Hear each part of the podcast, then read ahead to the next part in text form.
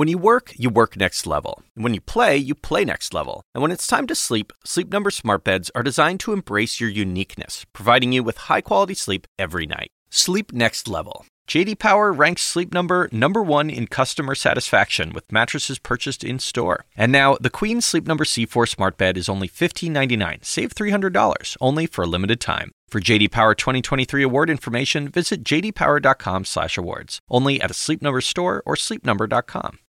We all do things our own way, and since the way that each of us sleeps is unique, you need a bed that fits you just the right way. Sleep Number smart beds make your sleep experience as individual as you are, using cutting-edge technology to give you effortless, high-quality sleep every night. JD Power ranks Sleep Number number 1 in customer satisfaction with mattresses purchased in-store. And now during Sleep Number's President's Day sale, save 50% on the Sleep Number limited edition smart bed plus special financing for a limited time. For JD Power 2023 award information, visit jdpower.com/awards. Only at Sleep Number stores or sleepnumber.com. See store for details. Out front next, breaking news 11 hostages freed from Gaza. We'll speak to a man reunited with his mother and another still waiting for his daughter. Plus, three Palestinian college students in the ICU after being shot in Vermont. The alleged gunman tonight pleading not guilty. The police chief in charge of the investigation is out front. And Putin's war. Russia now losing nearly 1,000 soldiers a day in Ukraine as a shocking new report claims to have uncovered another $50 million yacht linked to Putin. Let's go out front.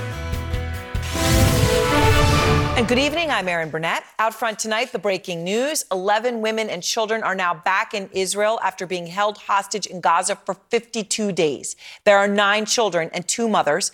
And as we speak, they are now being reunited with their families. We have new video from the Israeli Defense Forces showing the moment the 11 women and children entered Israel. We also have propaganda video from Hamas, which CNN is choosing not to show, but we do not have any independent video of this moment. Today's exchange coming as Israel and Hamas have agreed to also extend the fragile pause in fighting for two more days. Today's freed hostages join 58 others who have already been released. But there are still 187 people still held by Hamas tonight. They include Itai Regev. We've been following his and his sister Maya's story since the October 7th terror attack. They were abducted by Hamas at the music festival, where more than 260 bodies were found. I had the chance to see their parents and their father. Ilan played a record, recording of a conversation he had with Maya, a conversation happening as she and her brother were attacked.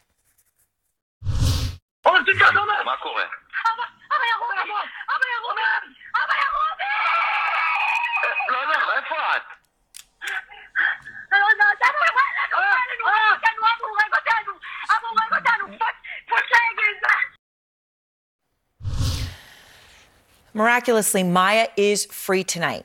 She is back, and her mother spoke about her injuries. Our Maya is fine. She's a real survivor. She underwent surgery, she's in rehabilitation, still on painkillers. It is very hard for Maya to be with us and Itai to be in Gaza. It is a wave of emotions that is hard to describe. The Regevs, along with so many other families, are still waiting and hoping for their loved one to be freed. And others in that list include the family of Liat Beinin, whose story we've been following closely here. She is one of two American women still known to be held by Hamas. She was actually expected to be included in the first 50 hostages that have been released, but so far, still no sign of Liat. In a moment, I'm going to speak to her father. But first, we begin tonight with Matthew Chance, out front live in Tel Aviv. Matthew, you just spoke to a family member uh, of several released hostages. What are you learning about their time in captivity? Yeah, I mean, it's incredible just listening to the ordeal of, of Maya there. It, it's so important to try and understand that that trauma continued during the weeks upon weeks that these people have been held as hostages inside Gaza. There were these emotional scenes at a hospital a couple of days ago with that young boy, Ohad Munder, running into the arms uh, of his father. I think we've got video of that. His mother's right behind him. Uh, they'd just been released. His grandmother's there as well. Well, earlier today, I was able to speak to a relative of that family who's been to see them and, and to give us an idea of, of what they went through when they were in the Gaza Strip. Take a listen. Did she indicate to you if she was kept in a tunnel or in a cellar or in kept, a house? She was kept uh, in in different and uh, different places. Um, she doesn't know exactly where it is because they took them from place to place, but they were all together. Uh, all of them, the three of them, were together all the time. But I can tell you that they ate, but they ate a lot of uh, rice. Uh, sometimes they they didn't have rice, so they ate only bread it wasn't that they were eating, you know, fruit and vegetables and vitamins and whatever uh, things that you need. She told me that if you want to go to the toilet, you have to knock on the door, and only after one and a half hour, two hours, they open the door and you can go to the bathroom. They weren't beaten or tortured. They got. Uh, they, they, they were in a closed uh, room. They weren't with them. The, the room was locked and they were by themselves, and that's it. And Let me ask you about Ohad briefly, because one of the images that's, that I remember most is when he was handed over to the Red Cross by Hamas gunmen, and he was being held very tightly by by one of those masked um, figures. You saw that picture. Yeah. What, when you saw that, what did you think? I saw their faces. They were so scared. They were also scared. What uh, um, they told me that on the way with the ambulance, the people in Gaza just uh, were on the on the the car, and they moved the car from play. You know, they they, they like it, they yeah, the car. Why? And they had the why? Because they don't like us. they knew so that the hostages is yeah in an angry way, of course. The, the the citizen or the whatever I don't know exactly. She doesn't know exactly. But it, she said that it was very, very scary. Very, very scary, very frightening. What an ordeal. And of course, that, that ordeal is not over because many of these hostages who have been released, they're coming back into a world and finding out that their loved ones, their neighbours, family members are either missing or, or killed or, or, or held hostage. Uh, and so there's that trauma that many of them now have to deal with as well, Erin. Right, the trauma that the world has seen for 50 days that they, in so many cases, traumatically and tragically were not fully aware of. Matthew, thank you very much. And I want to go now to Barak Ravid, foreign policy reporter for Axios, longtime uh, Israeli reporter uh, and expert. So, Barak, what are your Israeli sources telling you about why they believe Hamas is now choosing to extend this truce by at least two more days? Good evening, Erin. Uh, I spoke to several Israeli officials about this, and, and I think that the overall assessment is that uh, Hamas is hoping for, you know, something to happen, meaning uh, they don't look too much into the future. They take it day by day and they say, okay, today the Israeli operation is still on pause. Tomorrow it will still be on pause. The next day it will be on pause.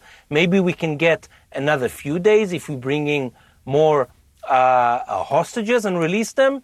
And then, if, if we take enough time in this pause, maybe something will happen.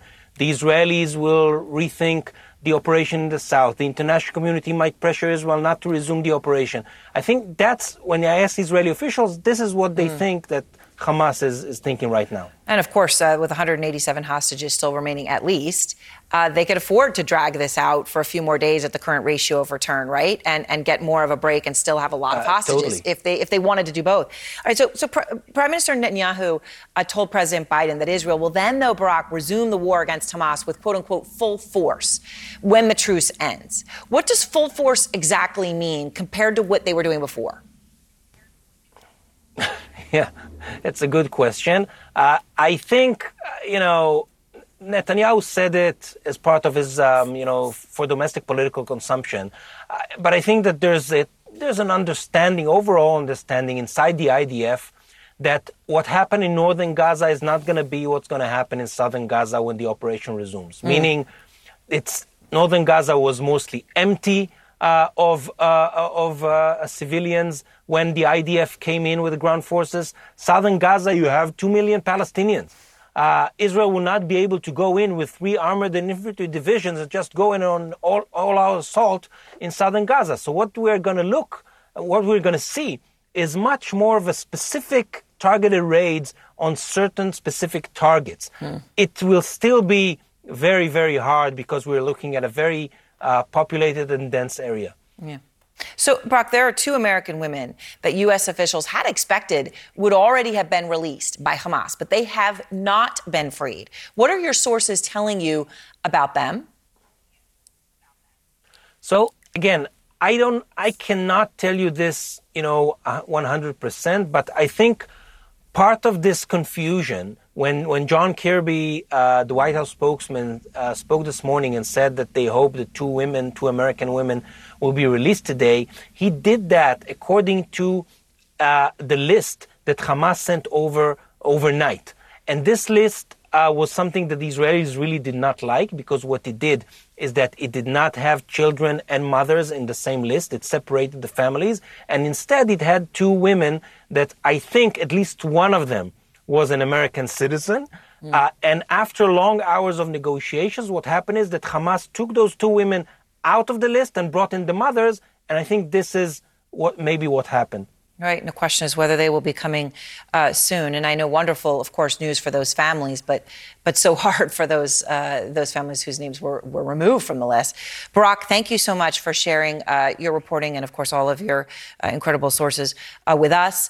And, and as we're just talking about here with Barak, U.S. officials were expecting, and in fact, as he said, John Kirby announced that two American women would likely be among the hostages released, but that still has not happened. Tonight, Liat Beinin, a dual American, uh, Israeli American citizen, is still in Gaza, and we have followed her story closely on this show. And out front now, Liat Beinin's father, Yehuda. And Yehuda, uh, you're back with us now. You are back in Israel. I know that the United States had expected your daughter would be part of the initial group of hostages. Still, though, tonight, we understand she is a hostage of Hamas, even tonight what is even going through your mind right now as you wait, Yehuda? Well, uh, obviously, I'm disappointed, um, but uh, uh, we remain optimistic uh, and hopeful that uh, her release will come in the in the next day, next two days. Uh, we'll see. I, I, need to. I want to remind you that we're also concerned about Aviv, Liat's husband, uh, who uh, situation is uh, considerably different from that of Liat's, uh, and still uh, we're we're very concerned. Um, and uh, we, we have no choice but to remain, other than to remain hopeful have they told you, either the Israeli government or the U.S. government, anything specific as to how Liat's husband is being held and why his situation seems to be worse? uh, we know that Aviv was wounded in the on the day of the attack, uh, and other than that, actually, we have no knowledge whatsoever uh, of even where he's being held or who's holding him, actually. Uh, so, uh, obviously, this lack of information uh, and lack of definitive uh, news is uh, very concerning. Yehuda, we've heard from the U.S. government, Israeli government as well, but that Hamas is not holding all the hostages, that some of them are still being held by other groups in Gaza that Hamas may not fully control. Have you been given any information as to whether Liat or her husband are being held by those groups, or or do you simply have no information about that at this time? We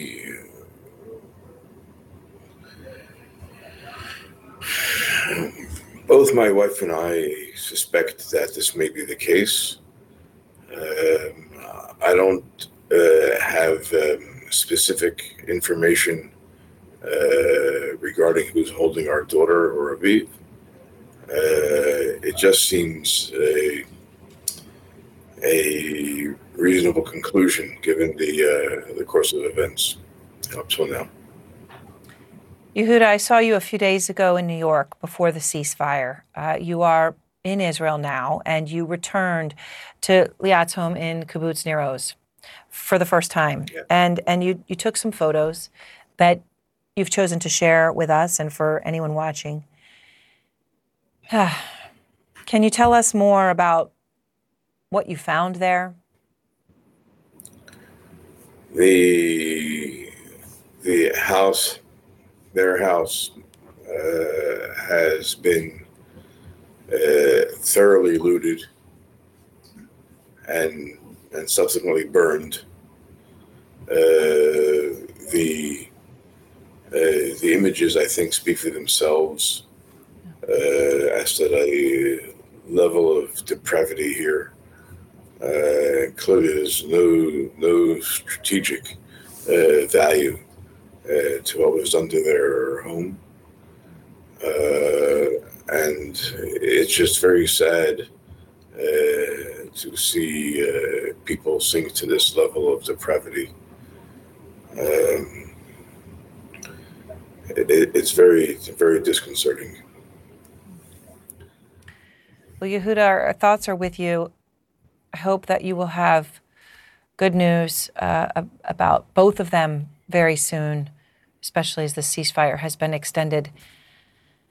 So our thoughts are with you, and thank you so much for taking the time to be with us and for sharing those images too. Thanks, Yehuda. Okay. Thank you. You're welcome. Bye. Next, the police chief investigating the shooting of three Palestinian college students in Vermont is my guest. Was this a hate crime? Plus, new intelligence pointing to near record numbers of Russian casualties every day on the battlefield in Ukraine. As tonight, we have never before seen video from the trenches. This is a story you'll see first out front. And is this one of Putin's most prized possessions? A $50 million yacht? I'm going to talk to the reporter who actually went there and tracked it down. We all do things our own way. And since the way that each of us sleeps is unique, you need a bed that fits you just the right way. Sleep Number smart beds make your sleep experience as individual as you are, using cutting-edge technology to give you effortless, high-quality sleep every night. JD Power ranks Sleep Number number 1 in customer satisfaction with mattresses purchased in-store. And now during Sleep Number's President's Day sale, save 50% on the Sleep Number limited edition smart bed plus special financing for a limited time. For JD Power 2023 award information, visit jdpower.com/awards. Only at Sleep Number stores or sleepnumber.com. See store for details.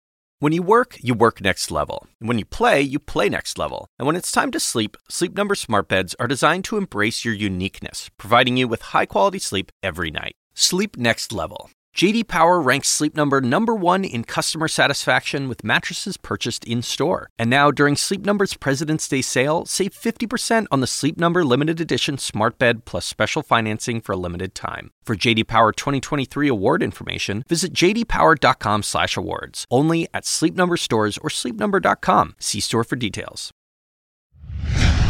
Tonight, quote, horrified President Biden speaking out today about the shooting of three Palestinian college students in Vermont. The boys' families saying this was a crime fueled by hate. Police say that this man, Jason Eaton, walked up to the three college students and fired four shots. All three students are still in intensive care tonight. Jason Carroll is out front.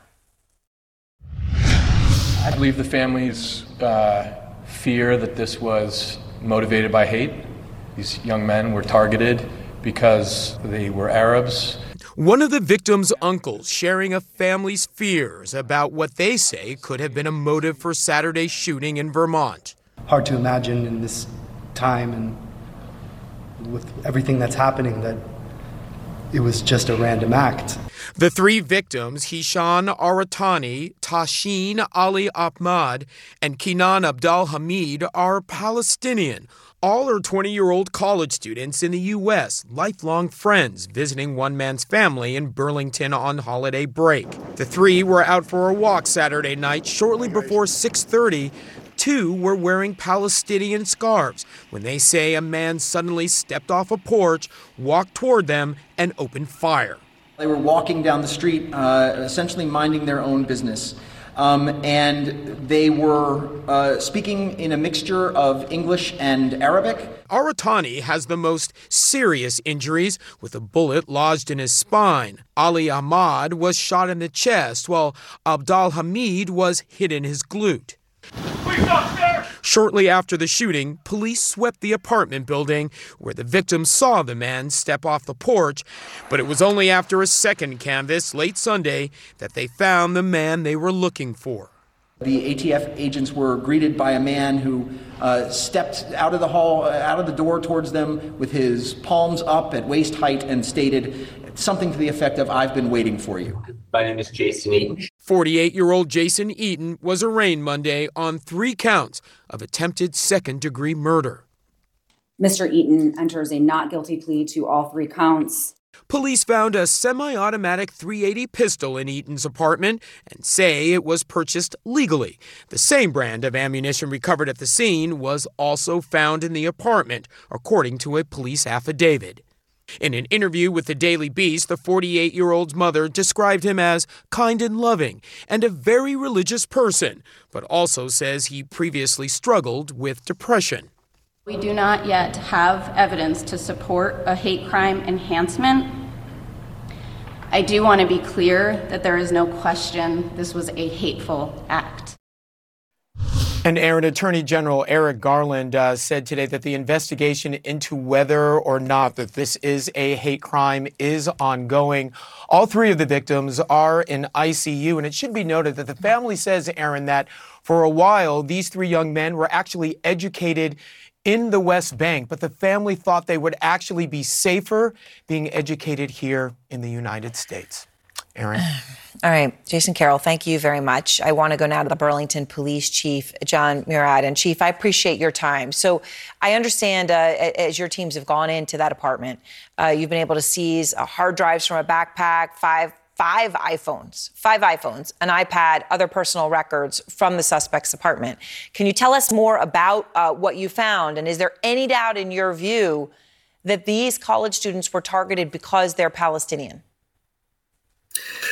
So, uh, thank you for having me here tonight and for asking these hard questions that are actually hard questions for us as well.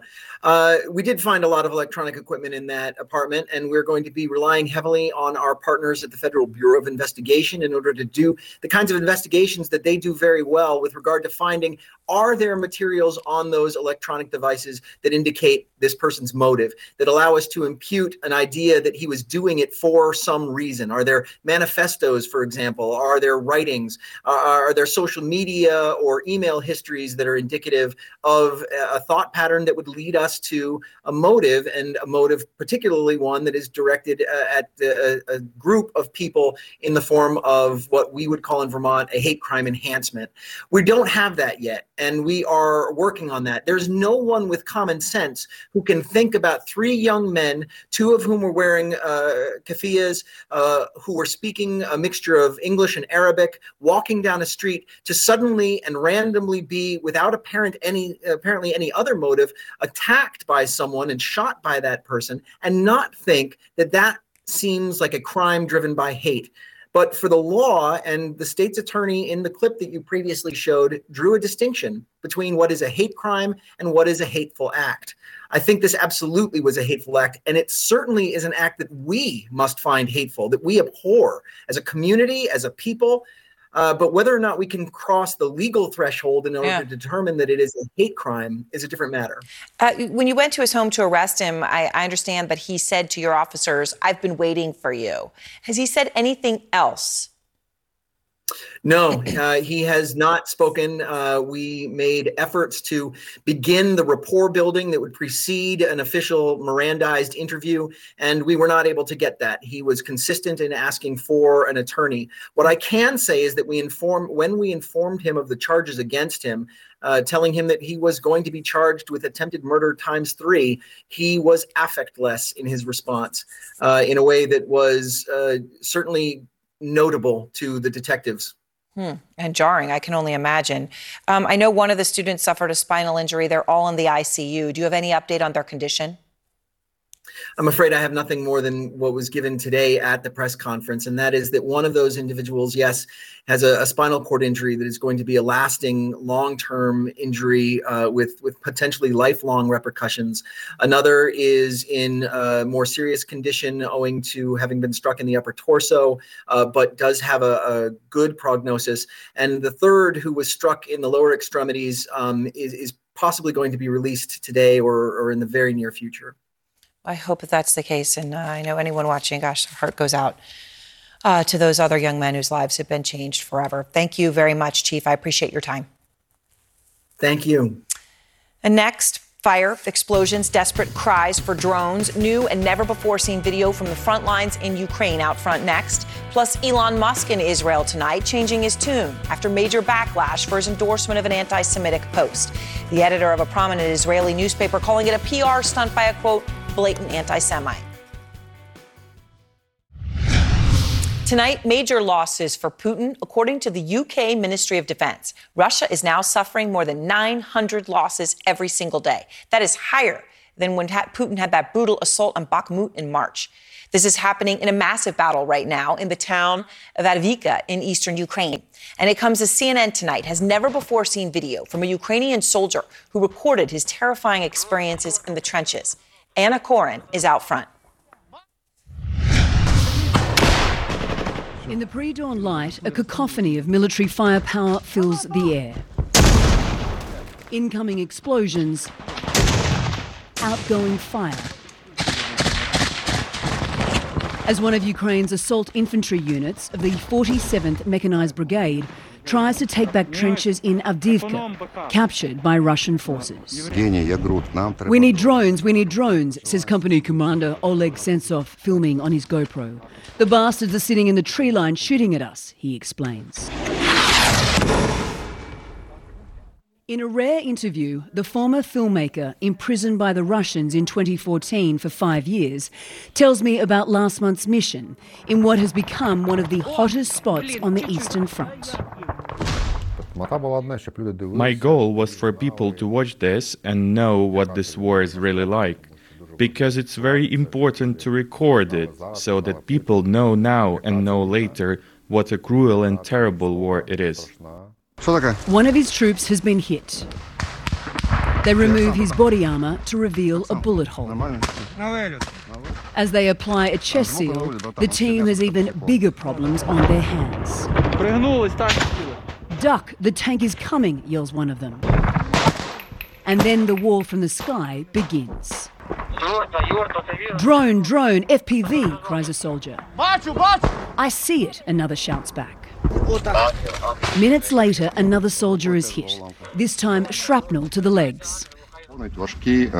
While talking on the radio, reporting on his injured troops, Oleg also gets hit, but doesn't realize for a few moments. There's a small hole. I see the blood. You're bleeding, says the female paramedic. Quickly patched up, Oleg remains focused and composed until suddenly they hear the rumble of tanks. Oleg's unit tries to bury themselves in the earth as one drives by. The female paramedic cries, We are surrounded, the tanks are shooting on us. Approximately 40 tons of terror so close, the earth is shaking. Drone footage taken by the Ukrainian military shows four Russian tanks firing on the tree line. Positioned in those trees are three Ukrainian assault groups in trenches spread out over a kilometre. Oleg's unit is in the middle. They were the only ones to be spared. We failed to hold our position and had to retreat. We had injuries but survived. But the other two groups were almost completely destroyed. This is the first time Oleg has failed a mission as commander in the almost two years that he's been fighting. The 47 year old tells me he wants the world to know the truth on the front line.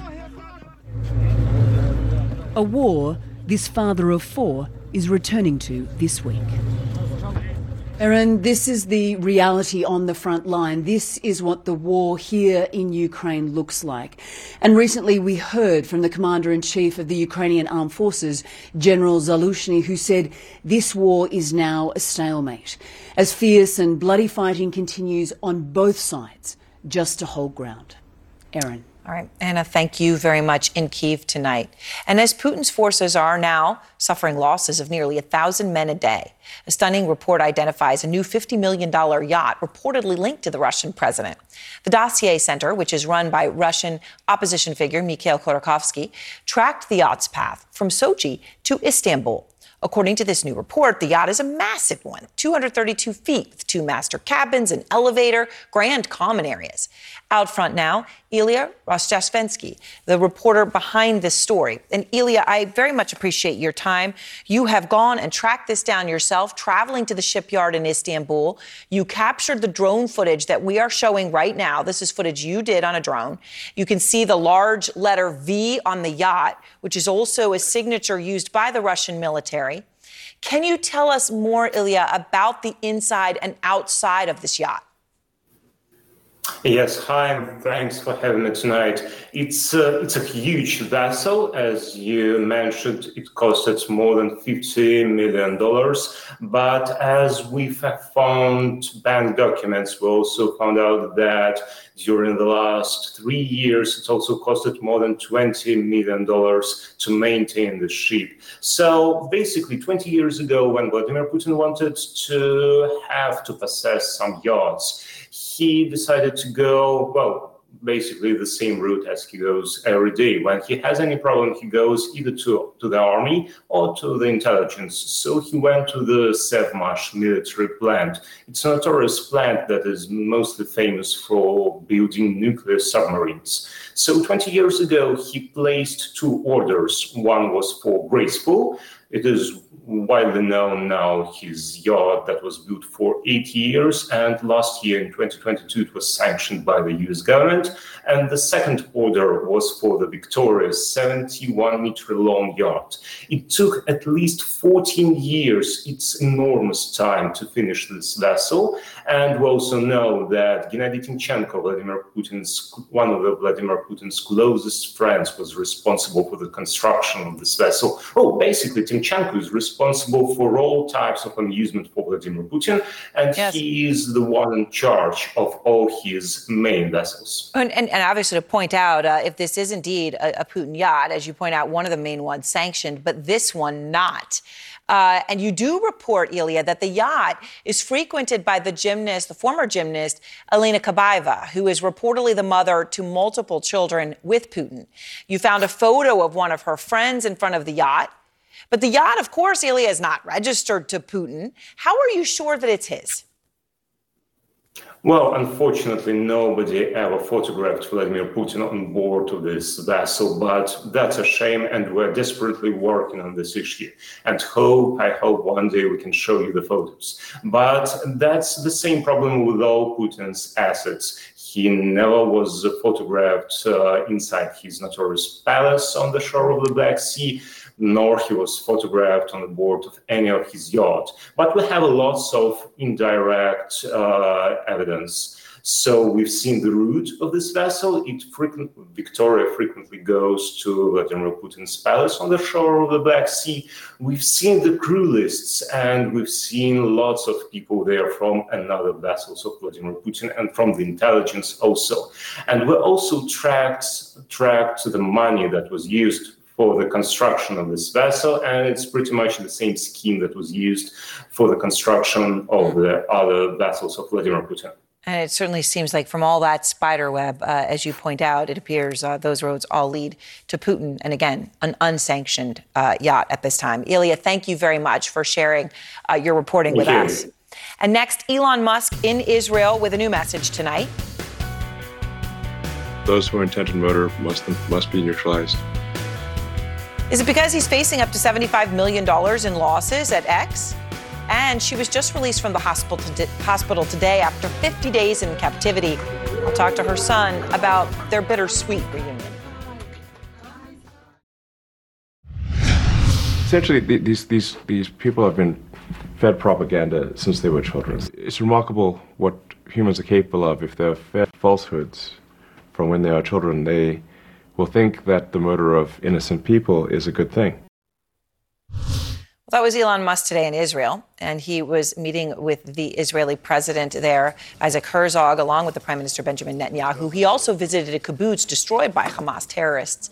Musk making the trip amid intense backlash because he endorsed an anti Semitic conspiracy theory on X. So now he's in Israel. That post is costing him business. Major U.S. companies like Walt Disney, NBC, Warner Brothers Discovery, which owns CNN, have all pulled ads from X. Nick Watt is out front.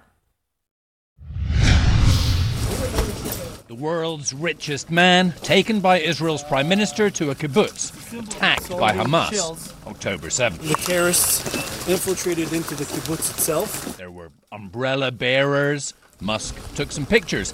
The editor of a prominent Israeli newspaper calls this a PR visit, calls Musk a blatant anti Semite, accuses Netanyahu of amoral sycophancy. The backdrop to this visit well, Musk recently replied, You have said the actual truth, to a tweet espousing anti Semitic tropes that Jews push hatred of whites and promote minority immigration to Western nations. That theory, also espoused by the man who murdered 11 Jews at a Pittsburgh synagogue in 2018.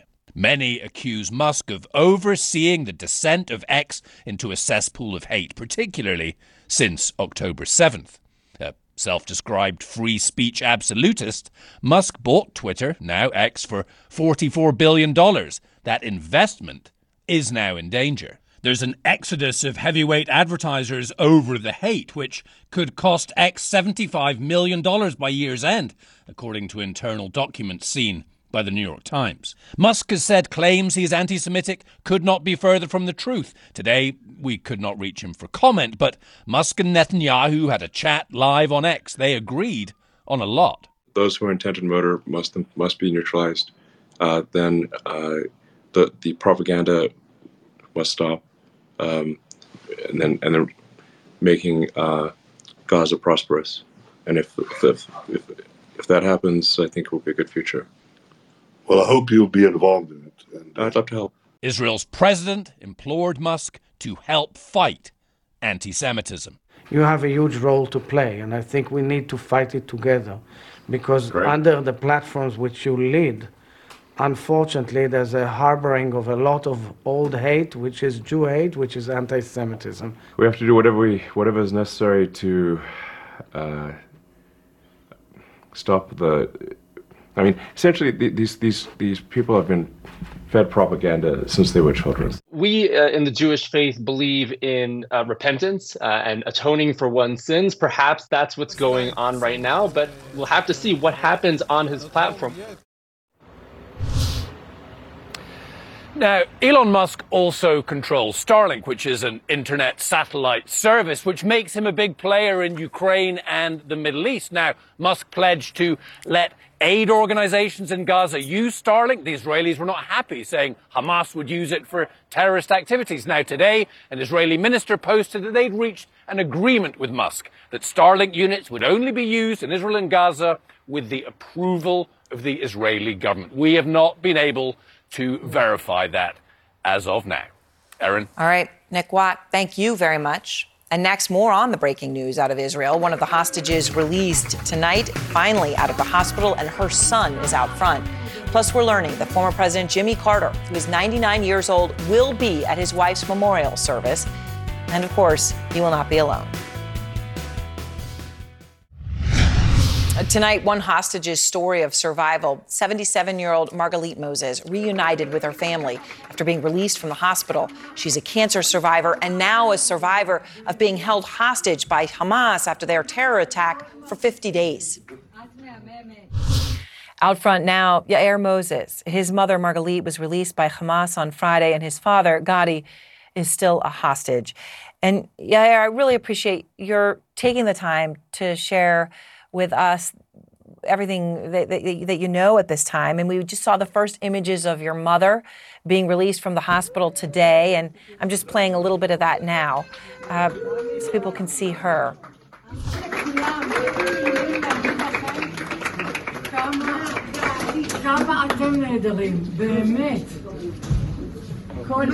כל מה שעשיתם. את מהממת. Just incredible. Um, How is she doing?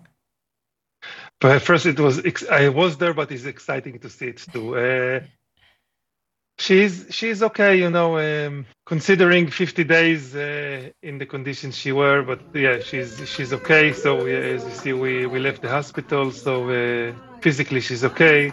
She's speaking with us. She's telling us what happened. Um, of course, full recovery will take uh, some time, long time probably, but uh, but we are happy she's with us and home. I, I, I can't even imagine in those 50 days. Obviously, there there had to be plenty of them where you thought maybe you would never see her again or ever see your father again, and and that was a reality that you would have to, at some moments, I'm sure, in the darkness, look into. What was it like to actually be reunited with her when you saw her? Ah, it, it was amazing. It's something you, you cannot explain the emotions, the excitement, the happiness. It's a, it's it's pure joy that comes out of you after so many days, and because of we allowed ourselves for a day or two to be very happy, and now we are back working for for my father. Of course, we are happy and everything, but it's not over yet, and it's not just my father. It's many many more people that need to be brought back to Israel. In, your mother spent 50 days as a hostage. Uh, the only video we have of her release is the video that Hamas filmed and released, uh, which which we are playing now. That's the only footage we have at all. What has she shared with you so far about those 50 days? Well, unfortunately, we cannot share too much about it because uh, some personal things and also some uh, some information is, is important to keep uh, the security of the people that are still there. We don't know to hear what happened. What I can share is her feelings, and, and she was confident and sure that she will come back home. And she did whatever she could in order to, to keep positive and, and be active and feel vital in order to to know that she's still needed and, and can help. She's tried to help the people there. She tried to to do things that to be to be active, not just sitting and waiting. And, and thanks for that, I believe this is gave gave her a lot of strength to and also to others that they will come home. Your father, Gadi, is still being held hostage. And I know looking at you, you have not shaven your beard. You've been very clear since October 7th, and you say you're not going to do so until your father is free, till he is home. Now, we exactly. do know uh, there, there's just been an announcement uh, from, from Qatar that there will be a two day extension for the truce. Does this give you hope that your father may be home soon? I, I, of course, but unfortunately, currently this this deal, this agreement is talking about women and and and, and children, and unfortunately, my father is not either of them. But but it's a big big problem because all the people there, especially the elder people, we don't know their condition, and I'm sure. The UN, all the organization, and um, Red Cross can and must do much more in order to see them, to put some more pressure on Hamas, to make sure they go to visit and tell us the, the condition and this, the status of all the hostages there. All right, Yair, thank you. Thank you. And next, from former presidents to every living former First Lady, we are learning tonight who will be at Rosalynn Carter's memorial. And tonight, a final farewell to former First Lady Rosalynn Carter. The casket carrying her remains is now at the Carter Center in Atlanta, and tomorrow, her husband, 99 year old former President Jimmy Carter, is expected to attend his wife's memorial service. He will be joined by all the living former First Ladies, as well as by President Biden and former President Clinton. Rosalynn Carter died peacefully at her home on Sunday, the age of 96. Our coverage of Rosalynn Carter's memorial service starts tomorrow at noon Eastern. Thanks for joining us. AC360 starts now. We all do things our own way. And since the way that each of us sleeps is unique, you need a bed that fits you just the right way. Sleep Number smart beds make your sleep experience as individual as you are, using cutting-edge technology to give you effortless, high-quality sleep every night. JD Power ranks Sleep Number number 1 in customer satisfaction with mattresses purchased in-store. And now, the Queen Sleep Number C4 smart bed is only $15.99, save $300, only for a limited time. For JD Power 2023 award information, visit jdpower.com/awards. Only at a Sleep Number store or sleepnumber.com.